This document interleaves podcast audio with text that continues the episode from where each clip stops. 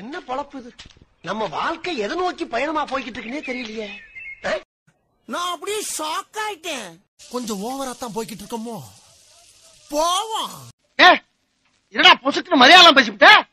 இந்த மாதிரி dialogues use பண்ணாமல் நம்ம வாழ்க்கையில் ஒரு நாள் கூட ஓடி இருக்காது தான் இருக்கிற வரைக்கும் மக்களை சிரிக்க வச்சு சந்தோஷப்படுத்தணும்னு நினச்சி கண்டினியூவாக அவரோட ஒர்க்னால் பல பேருக்கு ஸ்ட்ரெஸ் பஸ்டராக இருக்கிற ஒருத்தர். தி story of Vaigai Puyal Vadivelu. In let's explore with me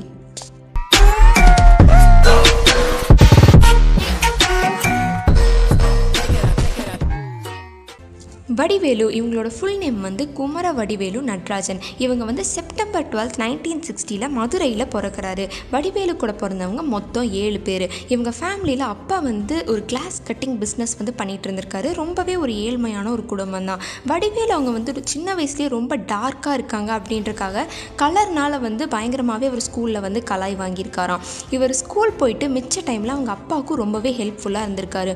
அப்போ தான் எதிர்பாராத விதமாக வடிவேலு அவங்களோட அப்பா ஹார்ட் அட்டாக்ல இறந்து போயிடுறாரு. ஸோ அவர் படிப்பை பாதியிலே ஸ்டாப் பண்ணிட்டு அவங்க அப்பா பிஸ்னஸை கண்டினியூ பண்ணியிருக்காரு.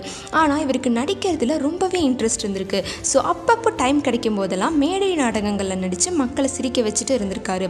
வடிவேலு வந்து ராஜ்கிரண் அவரோட பெரிய ஃபேனா அதாங்க அந்த முனி படத்தில் கிளைமேக்ஸில் தலைவாலையில போட்டு ஃபுல் கட்டு கட்டுவாரே அவர் தான் ராஜ்கிரண் ஒரு டைம் வடிவேலுவோட ஃப்ரெண்டோ இல்லை அவங்க தெரிஞ்சவங்களோட கல்யாணத்துக்கு ராஜ்கிரண் வராங்க அப்படின்னு சொல்லிட்டு இவருக்கு தெரிஞ்சிருக்கு. ஸோ அவரோட ட்ரெயின் ஜேர்னி அப்போவே வடிவேலு அவரை எப்படியோ மீட் பண்ணி பேசியிருக்காரு. அப்போது வடிவேலு அவரை பற்றி ரொம்பவே நகைச்சுவையாக பேசிகிட்டும் இருந்திருக்காரு.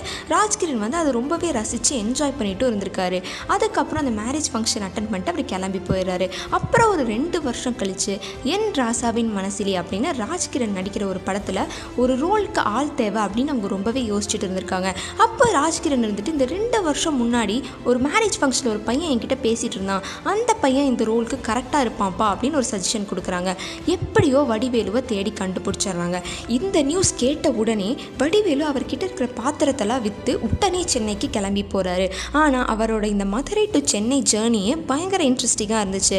அவரோட பாத்திரம் விற்ற காசெல்லாம் எடுத்துகிட்டு அவர் பஸ் ஸ்டாப்புக்கு போகிறாரு அப்படி போகும்போது அங்கே ஒரு லாரி பார்க்குறாரு அந்த லாரிக்காரங்க கிட்ட போய் சென்னையில் என்னை கொண்டு போய் விடுங்க அப்படின்னு கேட்டிருக்காங்க. தம்பி நீ என் பக்கத்தில் உட்காந்தேன்னா இருபத்தஞ்சு ரூபாப்பா. லாரி மேலே போனேன்னா பதினஞ்சு ரூபா அப்படின்னு சொல்லியிருக்காரு. சரி அப்போ நம்ம மேலேயே உட்காந்துக்கலாம் அப்படின்னு சொல்லிட்டு இவர் போய் மேலே உட்காந்துருக்காரு. அப்போ அசந்து தூங்கிடுறாரு. அவர் தூங்கினால அந்த காசு காத்தோட காத்தா பறந்து போயிடுது அதுக்கப்புறம் ஒரு இடத்துல அந்த லாரியை நிறுத்தி வா தம்பி ஏதாச்சும் சாப்பிடு அப்படின்னு சொல்லியிருக்காரு. அப்போ வந்து இவர் ரொம்பவே சோகமாக வந்திருக்காரு. என்னப்பா ஆச்சு? அப்படின்னு கேட்டப்போ இந்த மாதிரி காசு பறந்துருச்சு அப்படின்னு இவர் சொல்லியிருக்காரு. இவருக்கு ஒரு பயம் வேறு இருந்துச்சு. ஏன்னா ஒருவேளை அவர் அங்கேயே விட்டுட்டு போயிட்டாங்க அப்படின்னா இவரால் முன்னாடியும் போக முடியாது பின்னாடியும் போக முடியாது. இவர் கையில் காசும் இல்லை. அதே பயத்திலேயே வடிவேலு நின்றுட்டு இருக்காரு. பட் அந்த லாரி டிரைவர் இவருக்கு சாப்பாடும் வாங்கி கொடுத்து அவரை சென்னையிலேயே போய் இறக்கி விட்டுருக்காங்க. அதுக்கப்புறம் அந்த லாரி டிரைவரை வடிவேலு அவர் லைஃப் டைமில் பார்க்கவே இல்லையா? அங்கிருந்து இறங்கி அவர் அப்படியே ஏவிஎம் ஸ்டுடியோவுக்கு வந்திருக்காரு. அந்த ஸ்டுடியோவுக்கு வெளியில் இருந்த வாட்ச்மேன் தம்பி இங்கே எதுக்கு வரீங்க? யார் நீங்கள் அப்படின்னு சொல்லிட்டு கேட்டிருக்காங்க. அப்போ அவர் வந்து இந்த மாதிரி நான் நடிக்க வந்திருக்கேன். ராஜ்கிரண் சார் தான் கூப்பிட்டாங்க. அப்படின்னு சொல்லியிருக்காரு. நீ நடிப்பியா அப்போ எனக்கு நடிச்சு காட்டு அப்படின்ற மாதிரி அவர் சொல்லியிருக்காரு. இவ்வளோ நாளாக மேடை நாடகத்தில் பண்ண எல்லா காமெடியும் ஒட்டு மொத்தமாக சேர்த்து வச்சு கேட்டுக்கு வெளியிலேயே அந்த வாட்ச்மேனுக்கு பண்ணி காமிச்சிருக்காரு. அப்போ அந்த வாட்ச்மேன் பயங்கரமாக சிரிச்சுட்டு தம்பி சூப்பராக பண்ணுற பணி உனக்கு பயங்கரமான ஃப்யூச்சர் இருக்குது அப்படின்னு சொல்லிட்டு உள்ளேயும் அனுப்பியிருக்காரு.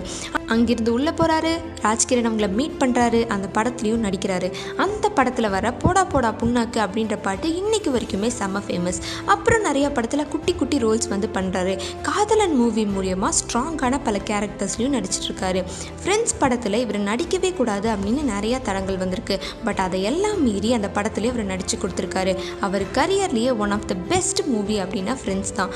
ஃப்ரெண்ட்ஸில் வடிவேலு இல்லாமல் நினச்சே பார்க்க முடியல. அப்புறம் அவர் நிறையா மூவிஸில் நடிச்சுட்டும் இருந்திருக்காரு.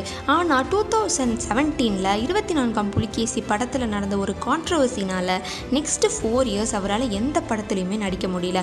அந்த நாலு வருஷமே இவர் பயங்கரமாக எமோஷ்னலாக வந்து ட்ரெயின் ஆகிட்டாராம் அப்போ தான் டூ தௌசண்ட் நைன்டீனில் ப்ரே ஃபார் நேசமணி அப்படின்ற ஹேஷ்டேக் பயங்கரமாக ஸ்ப்ரெட் ஆகுது வேர்ல்டு வைடாக திருப்பி எல்லாரும் வடிவேலு வடிவேலுன்னு பேச ஸ்டார்ட் பண்ணுறாங்க இன்றைக்கி அவர் இல்லாமல் ஒரு மீம்ஸ் நம்மளால் பார்க்க முடியாது. அவர் டைலாக் பேசாமல் ஒரு நாள் கூட ஓட்ட முடியாது. அவர் பாடி லாங்குவேஜ்க்கு ஈக்குவலாக எதுவுமே வர முடியாது. Vadivelu is not just a name it's an எமோஷன்ற லெவலுக்கு டூ ஹண்ட்ரட் ப்ளஸ் மூவி நடித்து எல்லாத்தையும் சிரிக்க வச்ச one of the most famous Tamil comedian நம்ம வகை புயல் வடிவேலு தான். Thank you so much for listening end காடு போட்டு எகத்தால பாடா பண்றீங்க? எனக்கு எண்டே கிடையாதுடா.